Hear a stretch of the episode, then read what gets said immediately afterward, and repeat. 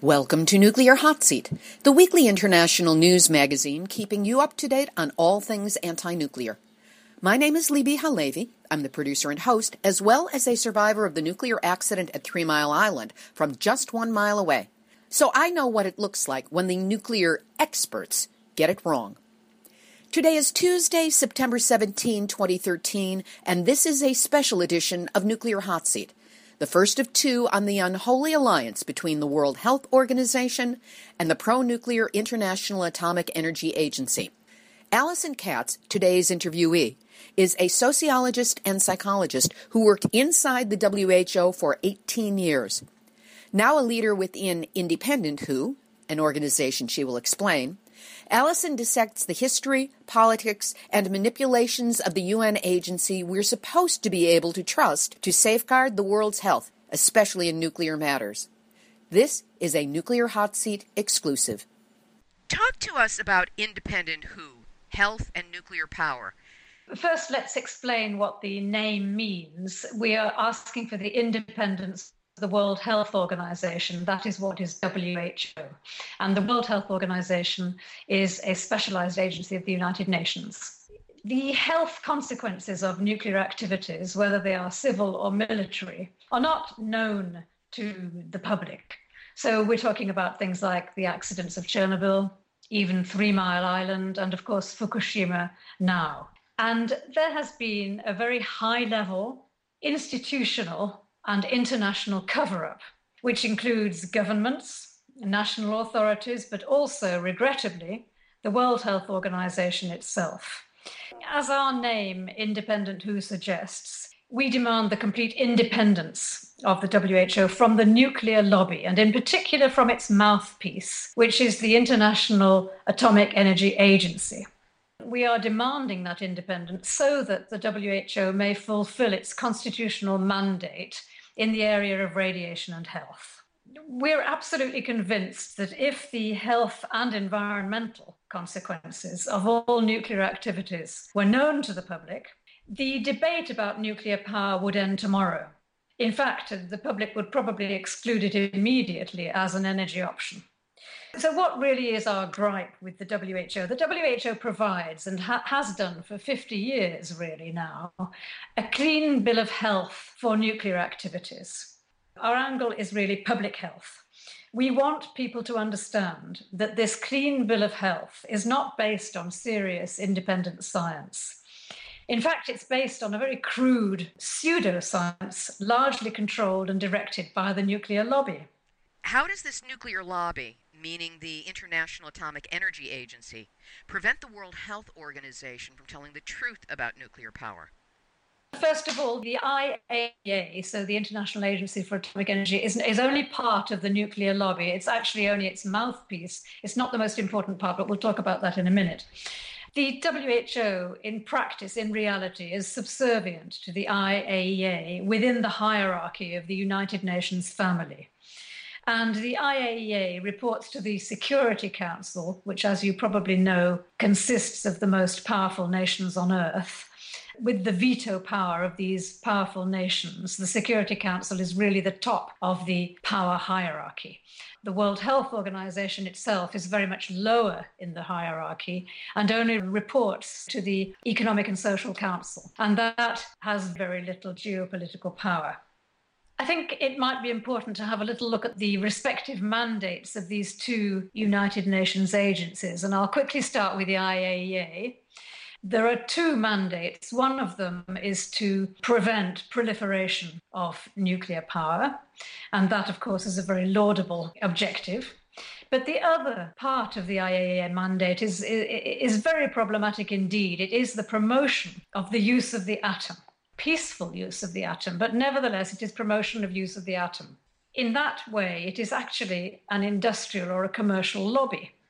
And yet, the IAEA is responsible and controls the WHO in everything that concerns health consequences of nuclear activities. That means that what we are looking at is a conflict of interest. The IAEA, in a nutshell, is judge and jury in its own industrial activities and in the safety of those industrial activities.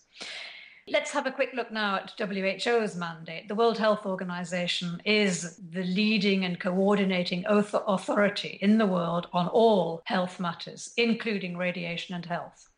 It sets norms and standards, it coordinates research, it does a lot of job on statistics and epidemiology. It advises member states and it coordinates research and so on and formulates health policy. So the WHO should have the competence as regards health consequences of nuclear activities. The IAEA has neither competence nor mandate in this area, and yet it is the IAEA that is deciding on health policy in the place of WHO. In fact, it simply dictates this health policy to WHO, and it has done for the past 50 years the source of all of this is an agreement that was signed in 1959, an agreement between the International Atomic Energy Agency and the World Health Organization.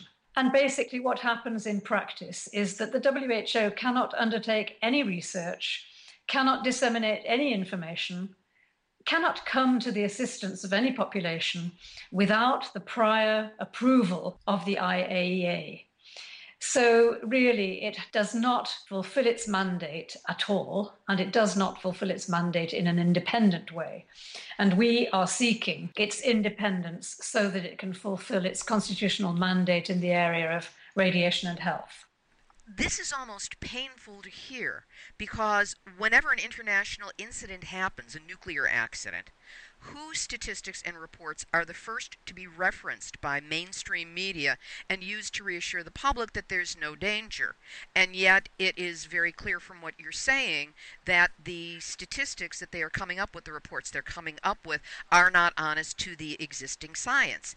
Yet, they are seen as the ultimate experts. They are indeed, and you've made a very, very important point there. It's very important for our strategies in our movement of independent precisely because the world's people have faith in WHO, as indeed they should if WHO was fulfilling its mandate. The trouble is that WHO is very influenced by all kinds of outside bodies, but we'll talk about that in a minute. Because it's a considerable obstacle that people have faith in WHO, we do need to produce the evidence that they have been heavily influenced. In, fact, they are directed and controlled in this particular area by the IAEA. So let me give you a few examples of this evidence. After the Chernobyl accident, the World Health Organization was absent from Chernobyl for five whole years. Now, th- this is really an aberration because part of WHO's mandate is to be there the day after a catastrophe. It would send a team in the days that follow a catastrophe in order to evaluate the exact nature of the crisis and so on and to provide assistance. WHO was not there for five whole years. That's one thing. Now, here's an interesting thing. In 1990, the USSR, as it was at the time, made a request to the World Health Organization. It was a request to, develop a research project for them. It was not the WHO that replied, it was the IAEA.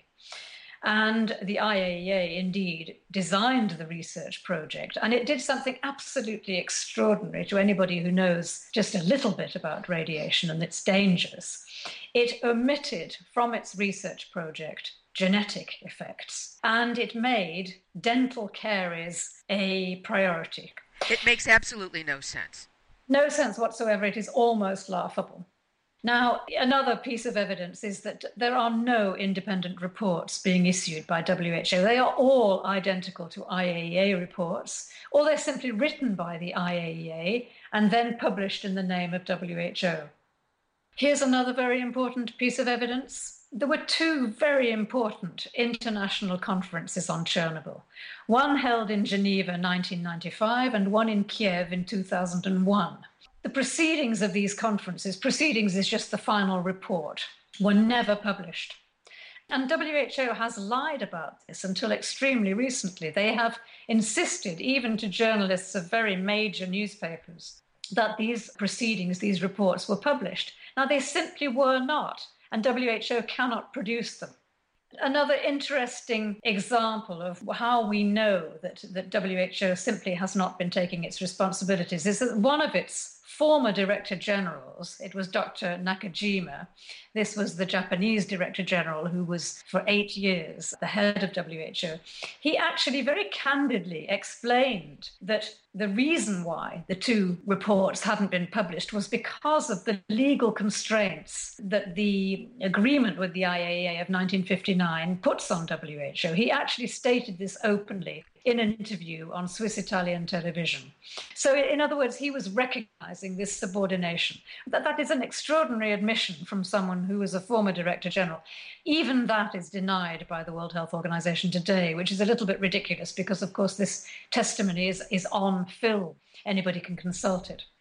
So, it seems that as regards nuclear radiation and health, the world's people have no competent authority to turn to in this critically important area of public health. I have to say that unfortunately, that is indeed the situation. People have no national or international authority to turn to. There are independent scientists, and there is a huge amount of information. What the public also needs to know is that today, the WHO has absolutely no competence in this critically important public health area, which is radiation and health.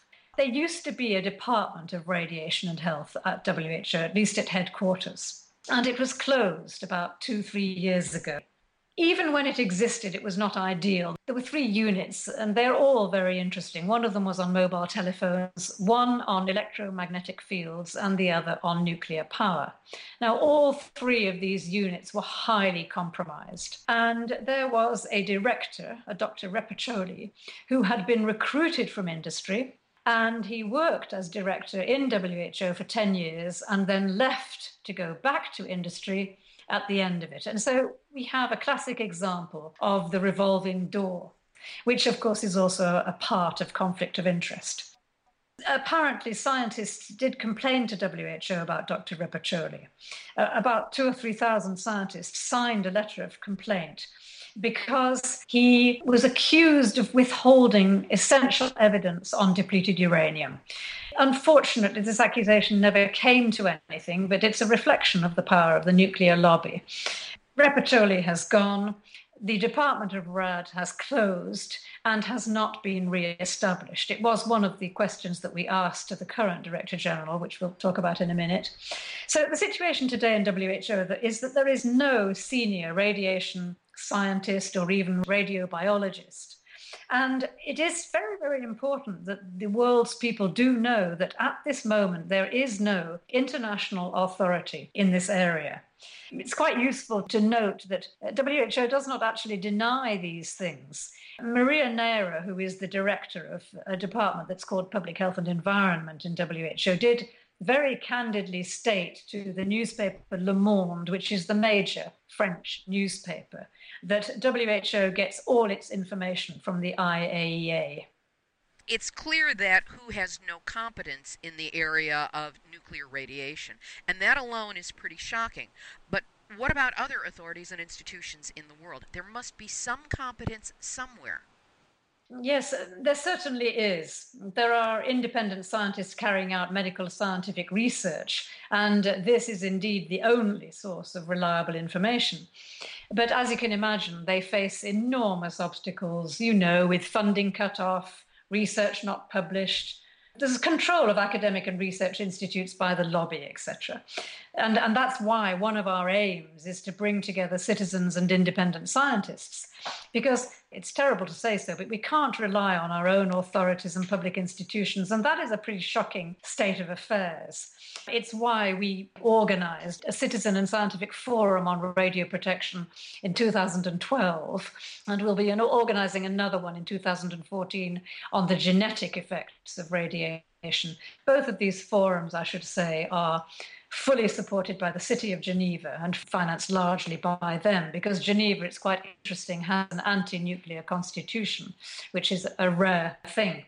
Let's first look in terms of competence at the nuclear establishment. And just a word about why I prefer to call it the nuclear establishment to the nuclear lobby. A lobby really suggests only a commercial or an industrial interest. But what we have to remember that the nuclear establishment actually includes our own governments and our own national and international authorities. And therefore, it's truly an establishment which sort of has a, a veneer of respectability. Now, within the nuclear establishment, the IAEA is only its mouthpiece. The power behind all of that is the International Commission on Radio Protection, the ICRP. This is the body that sets norms and standards in radio protection. But since it was set up, public health experts have really been absent from the ICRP. And it's a closed, incestuous family, the nuclear establishment. It's made up of the ICRP, UNSCEAR, that's the UN body, IAEA, national authorities like the one in the USA, which is the BEIR, your biological effects of ionizing radiation, Euratom in Europe, and then, of course, there's the British National Authority. The nuclear establishment, the ICRP above all, as I said, it's a closed and incestuous family, and they appoint members among themselves. And in addition to directing industry, the ICRP and its family also control these academic and research institutes, even in the area of medical radiology, which is really a terrible, terrible thing. So, what situation do we have in terms of competence? Public health specialists have been excluded from the beginning. Who are these ICRP members? They're all from the military or the nuclear industry or from the medical radiological societies. As uh, Rosalie Bertell, who's a, uh, the most fantastic writer on nuclear matters, has said, the ICRP is actually a club of users. It is not a neutral, objective body. In fact, they are mostly nuclear physicists, members of the ICRP. There are no public health specialists. There are no radiobiologists. There are no molecular biologists. And remember that that's extremely important when we consider that ionizing radiation is mutagenic. It always causes mutations and causes damage at the cellular level. So the very idea that we do not have molecular biologists in the body that determines radio protection norms and standards is, is an aberration. And no other body, not even the World Health Organization, can place one of its people on the ICRP. Is that standard policy? Absolutely. It is. It's very, very shocking. You know, WHO is utterly marginalized. And I think the world's people needs to know that so that they can defend their international health authority because it is their international health authority. I could add to all of that that what happens at international level, unfortunately, is reproduced at the national level, whether it's the USA, the UK, or Europe. The nuclear authorities dictate to the health authorities. That is a pretty terrible situation. That's completely backwards. I want to move this over to the relationship between independent WHO and what we might refer to as dependent WHO. How much contact has there been between the two, and what, if anything, has been the response of those who work for the World Health Organization? While the World Health Organization does admit and even states that all its information comes from the IAEA, it simultaneously claims to be completely independent. How it explains that, uh, that contradiction, I have no idea. We have had two long meetings with the WHO, but I won't talk about the first one because we didn't meet the Director General. But we did meet with the Director General in 2011, in other words, just after Fukushima. And we met with five of the highest ranking officials in WHO. So, if you like, they really did give us full attention. We were accompanied by the mayor of Geneva, because, as I've said, Geneva, the city of Geneva, has actually an anti nuclear article in its constitution. The main outcomes of that meeting was that we have concluded that WHO has totally abdicated its responsibilities. So in a way, we don't we don't seek any more to gain any changes from WHO. But our meeting with Dr. Chan, that is the name of the Director General, was extremely interesting, and she did concede a number of very important points. I might say that because she is not an expert in any way on nuclear power, she may not be aware of the significance of these concessions that she made. But for example, she did state that all radiation causes damage.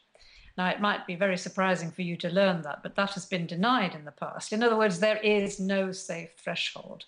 She also finally conceded that there is a difference between internal radiation and external radiation. And that is one of the major scientific controversies that has dogged the efforts to expose health consequences. So, her recognizing the distinction between internal and external radiation was quite something. She said that she didn't believe herself that only 50 people had died following the Chernobyl accident. And that is quite an admission, considering that up till now, and it's all its documents, that that is the final total of deaths that WHO was attributing to the Chernobyl accident, which of course is, is, is an absolute nonsense and an absurdity and has been perceived as such by the public in a way, we've given up on the World Health Organization. That doesn't mean we've given up our Hippocratic vigil in front of the WHO in Geneva. In fact, we're into our seventh year. It is a permanent presence. But we're no longer interested in persuading the current office holders in WHO. There's no point, nothing is going to happen this is not where the power is. So that's why today we've sort of shifted our focus to the responsibilities of individual member states. They are the governing bodies. And in fact, it's the ministers of health. So we have started a vigil in Paris in front of the French Ministry of Health. Obviously, we would like to start one in various capitals of the world. Tell us about this vigil, the protest that you've been running in front of WHO headquarters in Geneva for seven years. That's quite impressive. We're quite amazed that we've lasted this long. It started in 2007 on the 26th of April, which of course is the date of the Chernobyl accident in 86, 1986. Our group, as you can imagine, is you know is well over middle age. We're all over 60 three middle aged protesters with sandwich boards stood at the main reception of the World Health Organization headquarters in Geneva. And then there was a group of about 20 pacifist protesters who came up from town to join them. And if I tell you that the Geneva police were called by the World Health Organization, and when we arrived, there were barricades. There were even anti riot vans. It's a, kind of exaggerated response to pacifist middle aged protesters. We had the exact same thing here on the first anniversary of Fukushima demonstration at the San Onofre nuclear power plant. They had the Marines on call at Camp Pendleton, helicopters overhead, and I swear police outnumbered the middle aged protesters by a factor of two or three to one. it is absolutely extraordinary, the overkill. But I have to say that the police in Geneva were actually very sympathetic to us, and they have helped us ever since. Now, the Hippocratic Vigil is the symbolic part of our action. We've been there, as I say, for seven years. We're there every working day from eight o'clock in the morning until six. So, all the employees, but also visitors coming to WHO see us. We are extremely visible, and we've got very, very large notice boards with signs that have quite strong messages on them, such as complicity in a scientific crime, Fukushima, the same cover up as for Chernobyl, that kind of thing. People might say, well, what does WHO care if you are outside in a silent protest and you are all pacifist protesters? And you might well say so, but in a way, we take our inspiration from the mothers of the Plaza de Mayo, uh, what happened in Argentina after the dictatorship, when many young people and young political dissidents were just disappeared by the regime. Their mothers held one of these silent pacifist protests in a square in, in, in Argentina, and they, and they were there for 10 whole years, and they did win their case. So, you know, we have to be patient.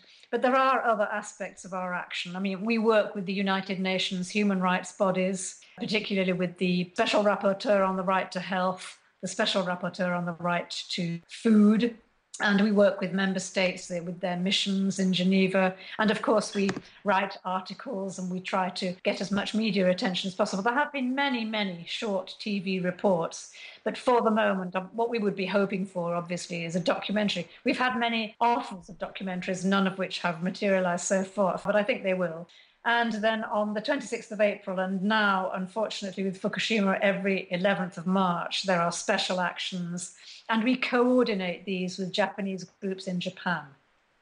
As someone who was one mile away from Three Mile Island when it happened, I would encourage you to also include March 28th, perhaps, as one of your signal days to commemorate the fact that Three Mile Island happened and that there have health consequences from that that have again been suppressed, much as all the ill health information has been suppressed.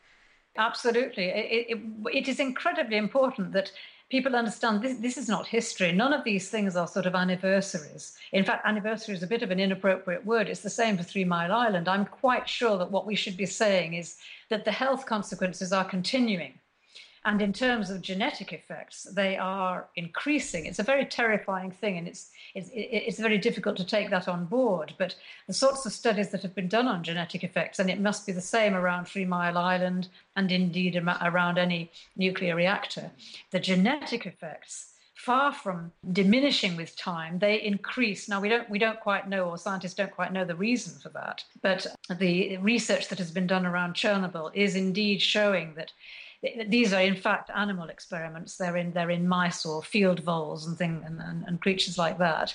That the genetic effects after 28 or 30 generations are much much worse. So it's not only it's a continuing catastrophe, but it is a, a worsening catastrophe. I think that what strikes people when we tell them that we have been in front of headquarters for seven years, it is just the very fact of a permanent presence in front of the headquarters of WHO. In other words, it doesn't matter that for people who've never been to Geneva or never been to the headquarters of WHO, it doesn't matter. Just that they know that there is this protest there and has been there for nearly seven years now, I think it is quite impressive to people. What does WHO say about Chernobyl and what is the whole truth? Let's look at what WHO hoped would be the final word on uh, Chernobyl.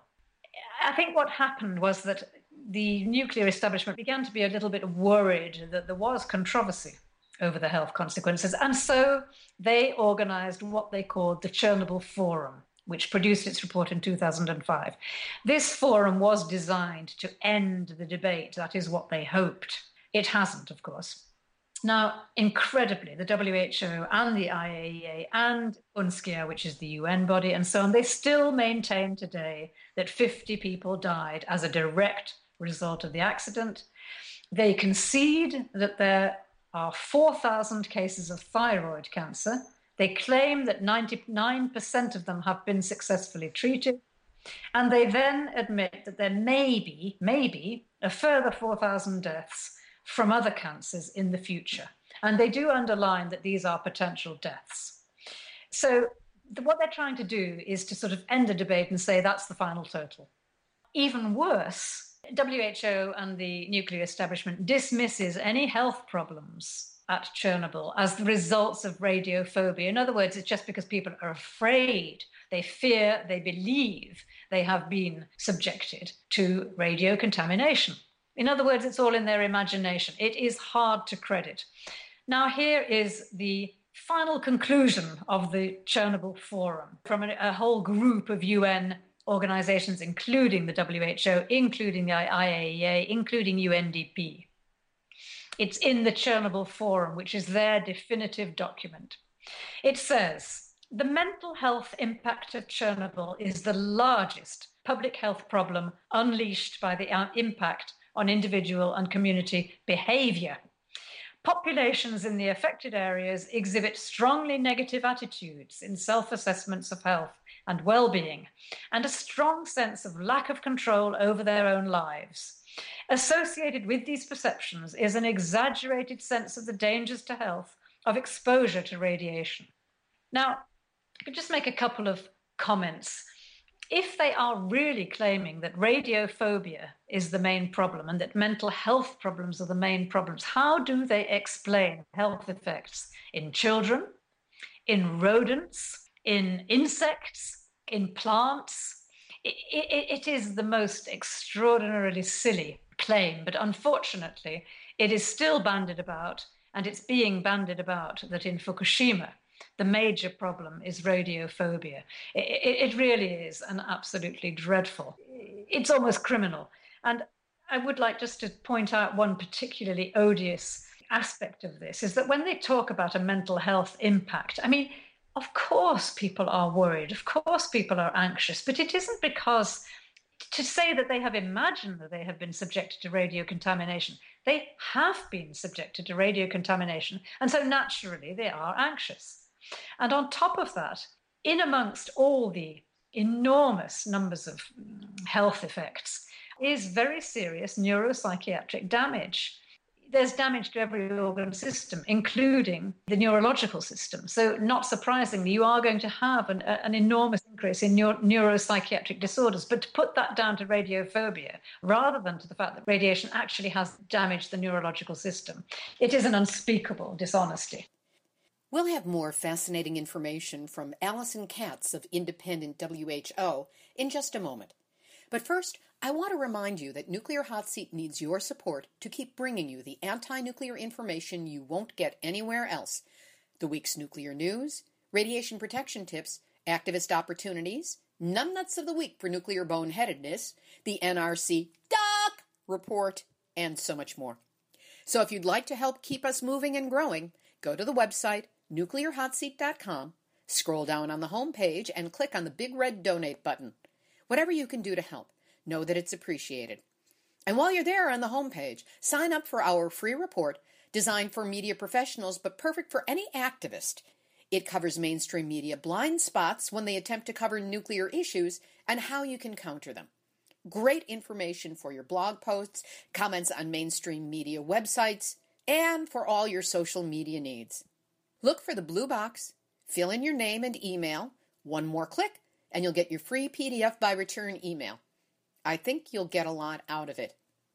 Now, back to Alison Katz of Independent WHO. Let's have a look at the massive discrepancy between the figures that emanate from independent researchers and the figures that emanate from the nuclear establishment.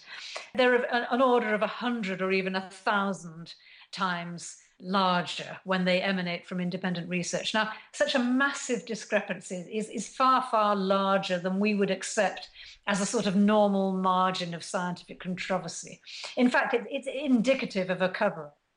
And of course, uh, the, the very low figures all emanate from the establishment, and the much higher figures all emanate from independent researchers. So I, I think we're quite obviously looking at a cover up.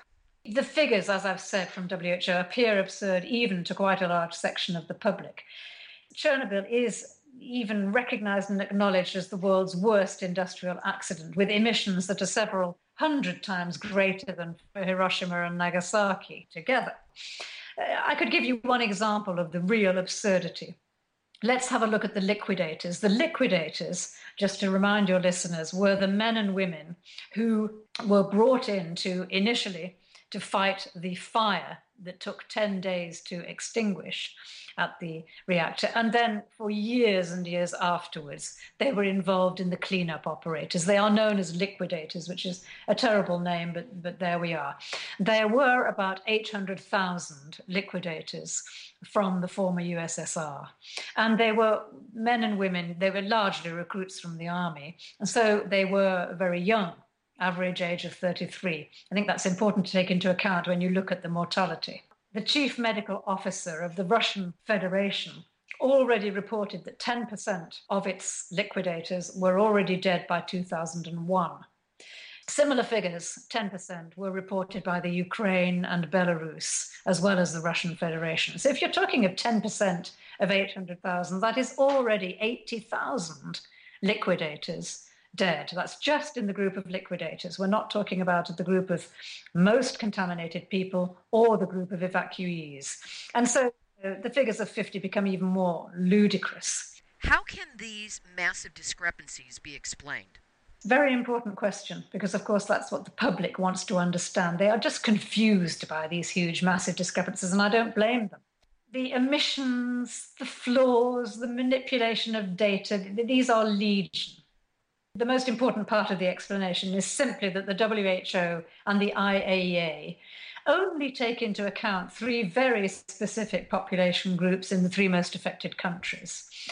There is absolutely no scientific or moral justification for omitting from consideration the rest of the population in those countries, the rest of Europe, which was very seriously contaminated, and the rest of the world.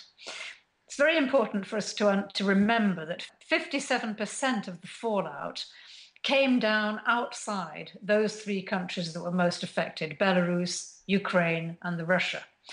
In 13 European countries, 50% of the territory was dangerously contaminated. So, how is it that the WHO has no interest whatsoever on reporting on health consequences in European countries.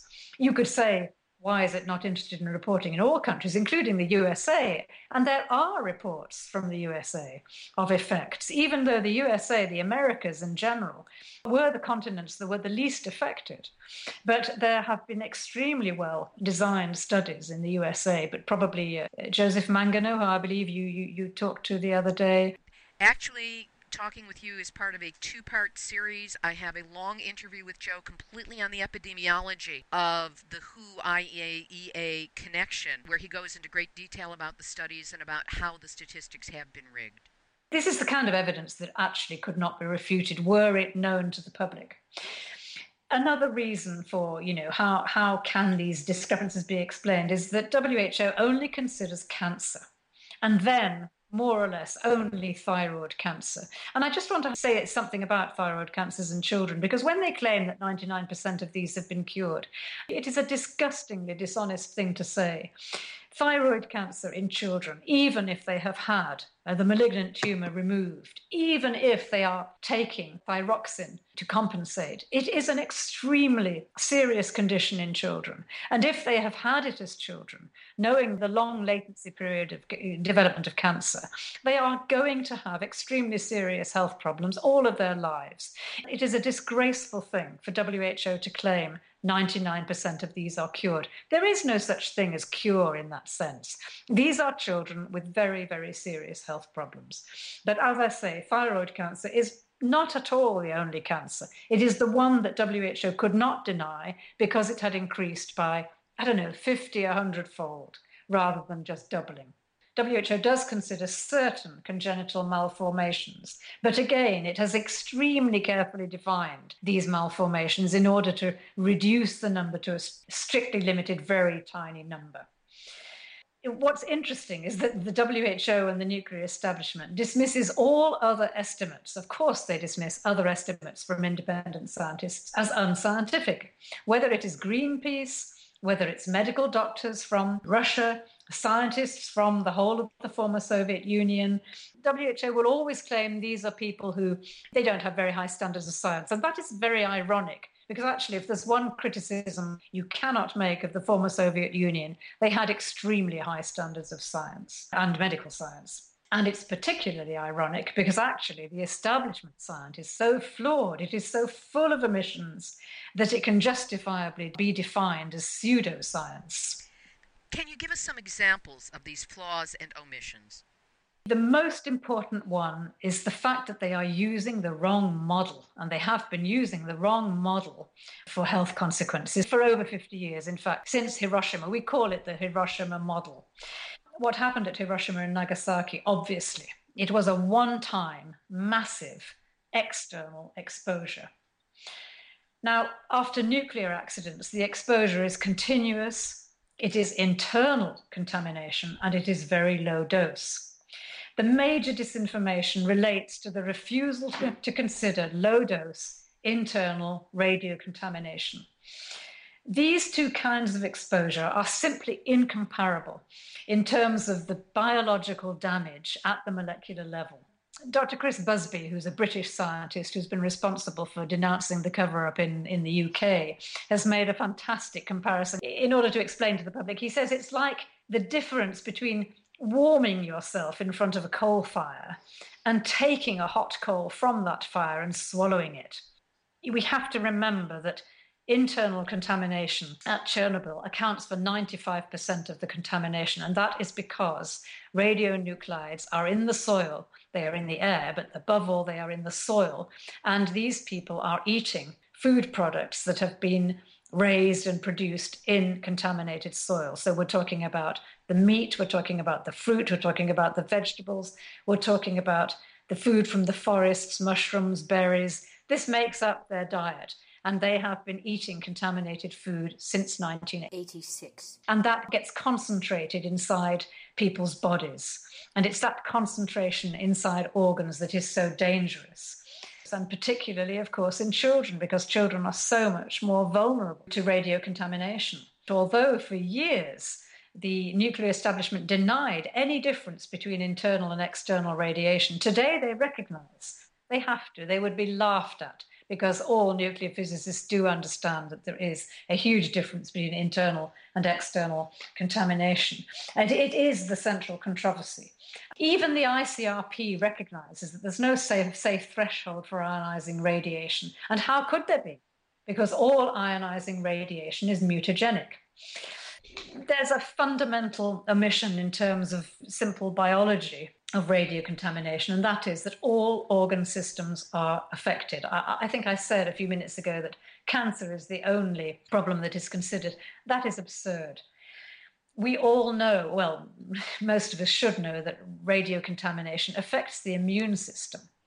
If it affects the immune system, it affects every organ system cardiac, digestive, respiratory, endocrine, musculoskeletal, neurological, reproductive, and of course, it results in malformations and genetic damage. All of that is in addition to the cancers. This is, of course, devastating information.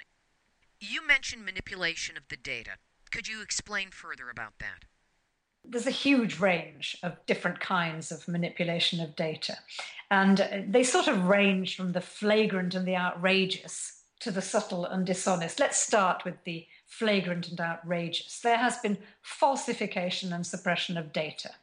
There are attacks against independent researchers. And then, of course, there's the example of Professor Bandazhevsky, who was a prisoner of conscience of, uh, conscience of Amnesty International.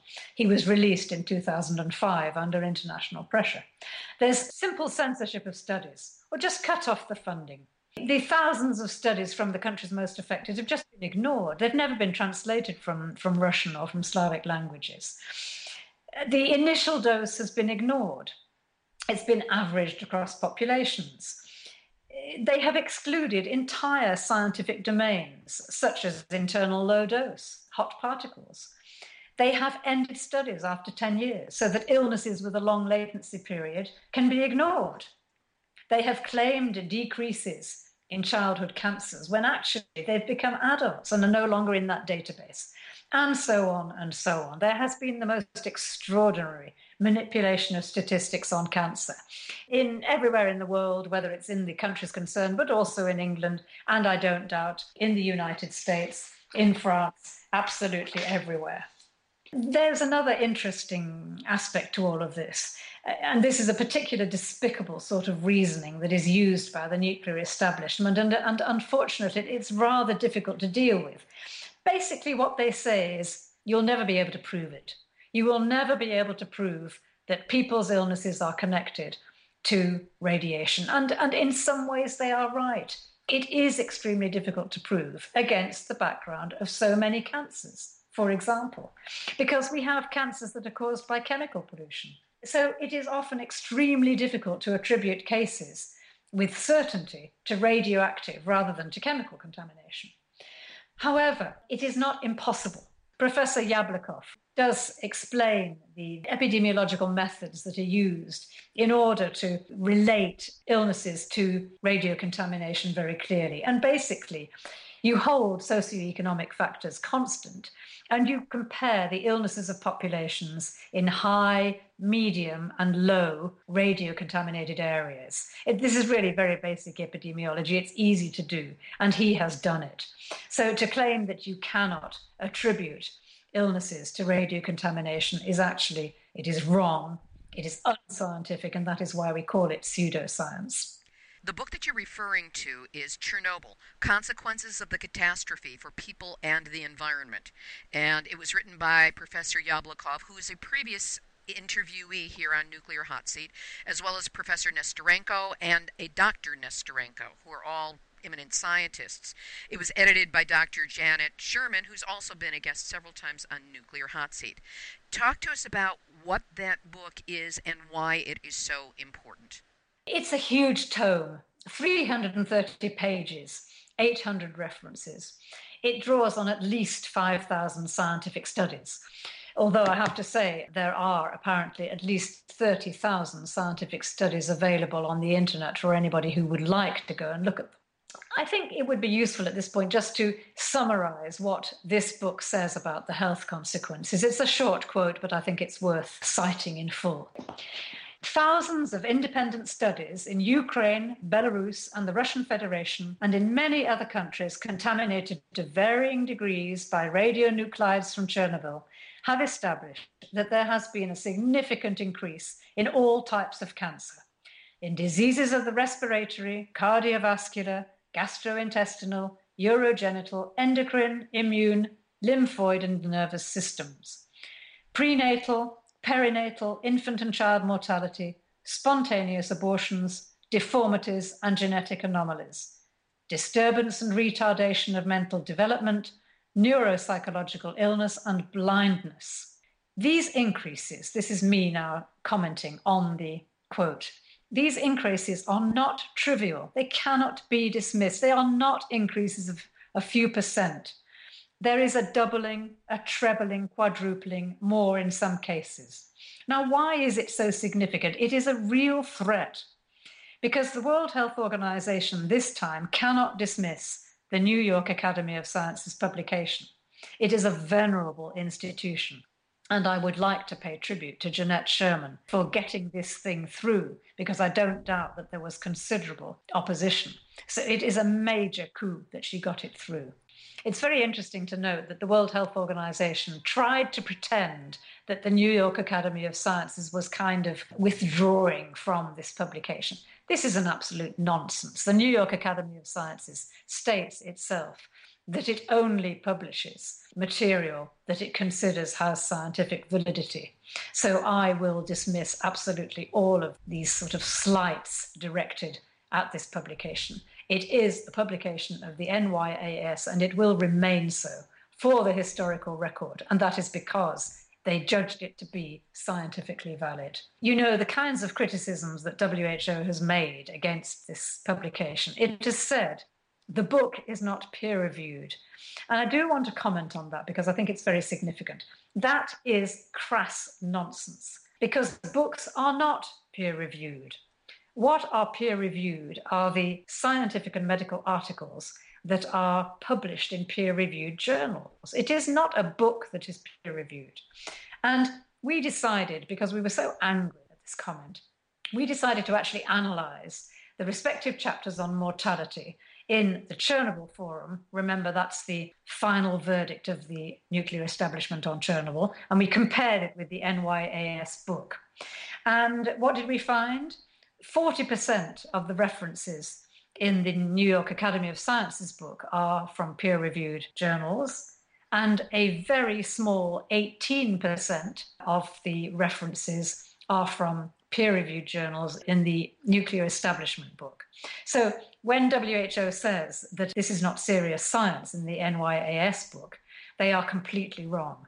And if any book could be criticized for not being based on peer reviewed science, it is the Nuclear Establishment Chernobyl Forum book. We only compared the chapters on mortality. There are lots of other chapters. I couldn't do all of the chapters, it takes far too long. So I decided just to make a comparison of those two respective chapters on mortality. Now that we have a clear picture of WHO, you've given us background, we have a context for understanding their actions. Talk to us about how WHO is dealing with the disaster at Fukushima. Incredibly, given public skepticism, it's dealing with it in exactly the same way. To our astonishment, two days after the Fukushima accident, WHO actually stated that there was no public health impact.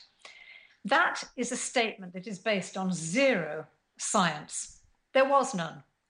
As a matter of fact, though, independent researchers had already understood that there had been core meltdowns in three of the reactors. And they knew that because of the composition of the emissions, and they have been proved right. Furthermore, many of those independent researchers knew of the terrifying possibility of a much, much worse scenario with the containment pools holding huge quantities of used fuel. And for that, anybody wanting to know further about that, they just have to go to Arnie Gundersen's Fairewinds site.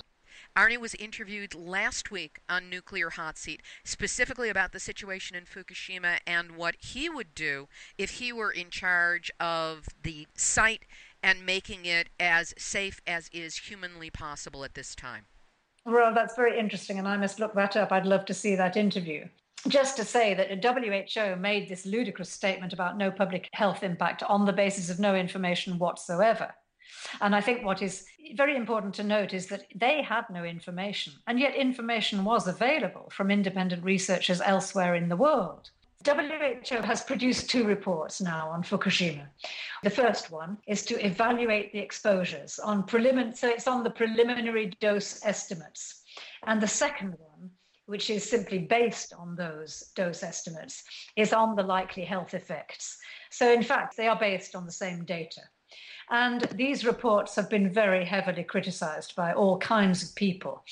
But I'm particularly interested in the critique that was issued by IPPNW, which is the International Physicians for the Prevention of Nuclear War. And two very excellent critiques have been made by Alex Rosen, and they are very worthwhile looking at.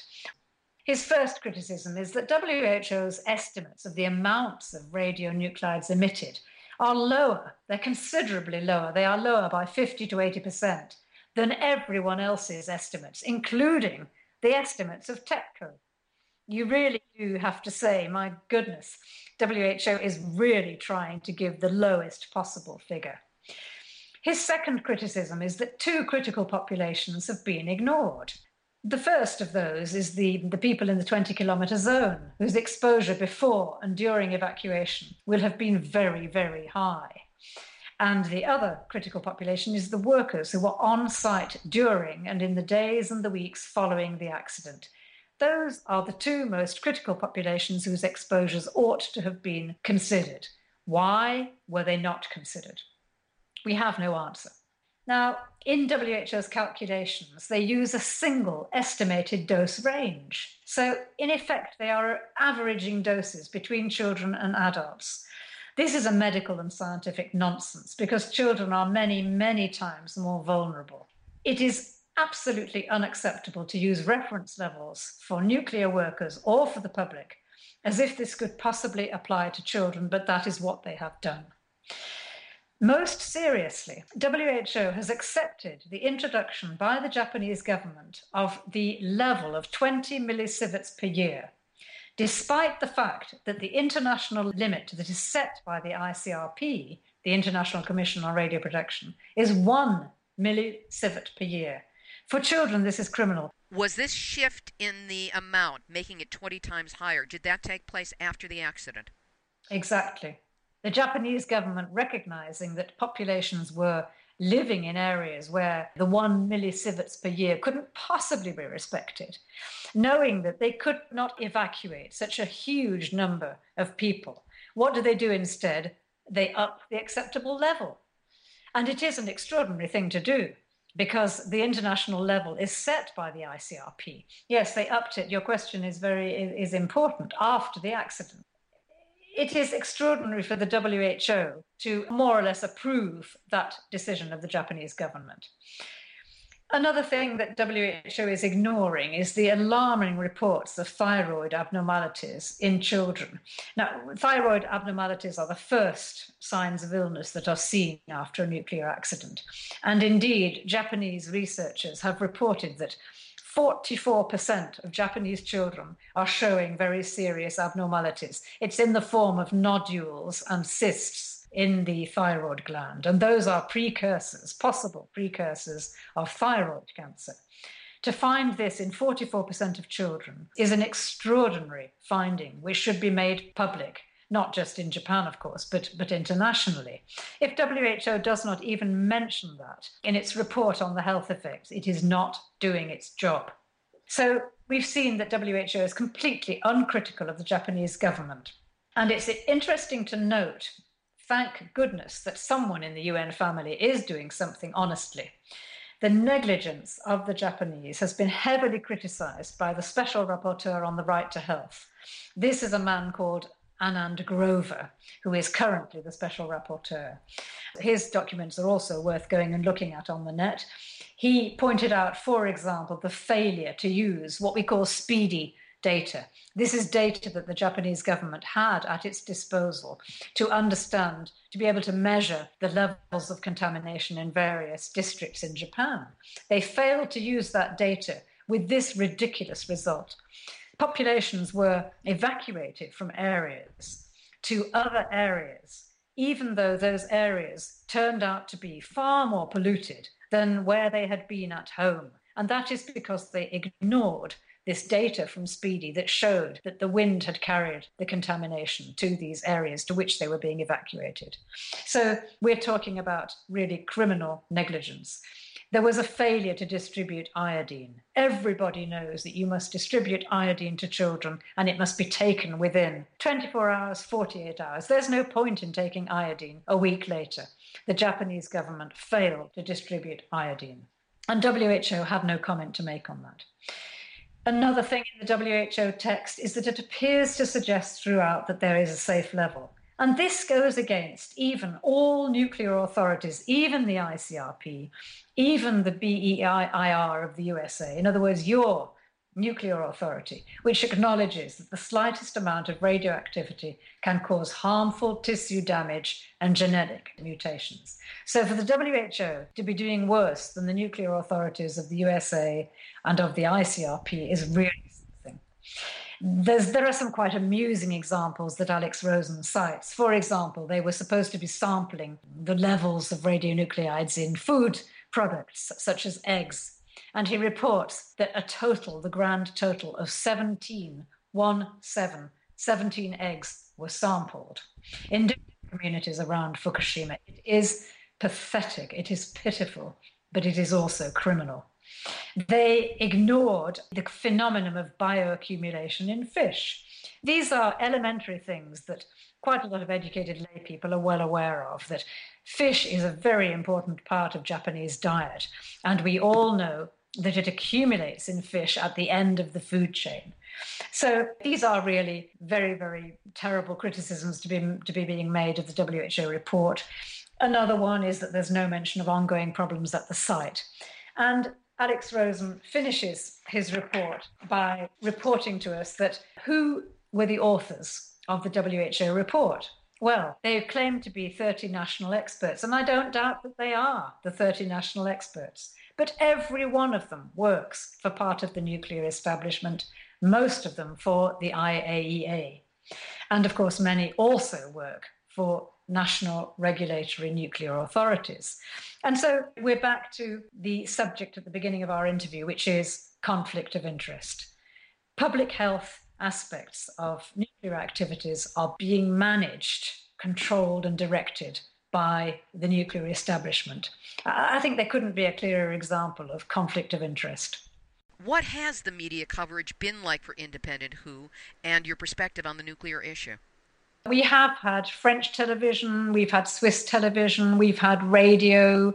Obviously, what we would like is an hour long documentary on the World Health Organization's complicity in this dreadful cover up. And we've had many, many offers from various TV companies, but it hasn't happened yet.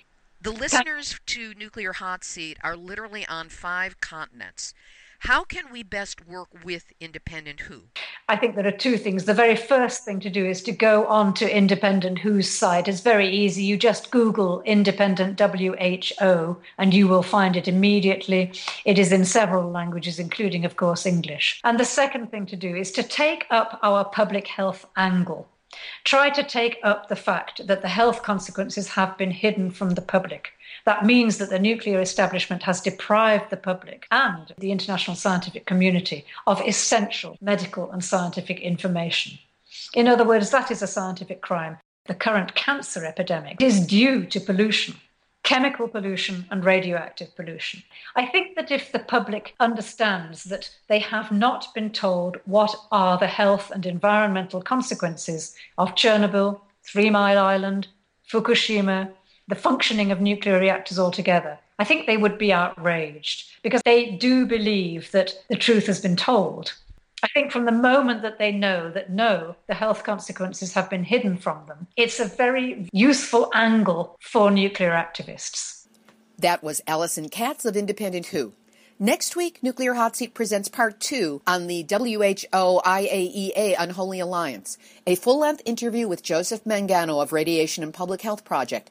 Using Dr. Rosalie Bertell's analysis as a starting point, Joe shreds IAEA's epidemiology and exposes its well planned nuclear lies. That will be Nuclear Hot Seat number 119, posting on September 22nd, 2013. Our thanks to Cindy Folkers of Beyond Nuclear for her assistance. This has been Nuclear Hot Seat for Tuesday, September 17, 2013. Our archive is available on iTunes or at nuclearhotseat.com. Copyright 2013, Libbe HaLevy and Heartistry Communications. All rights reserved, but fair use granted as long as you credit me by name, the program, and the website.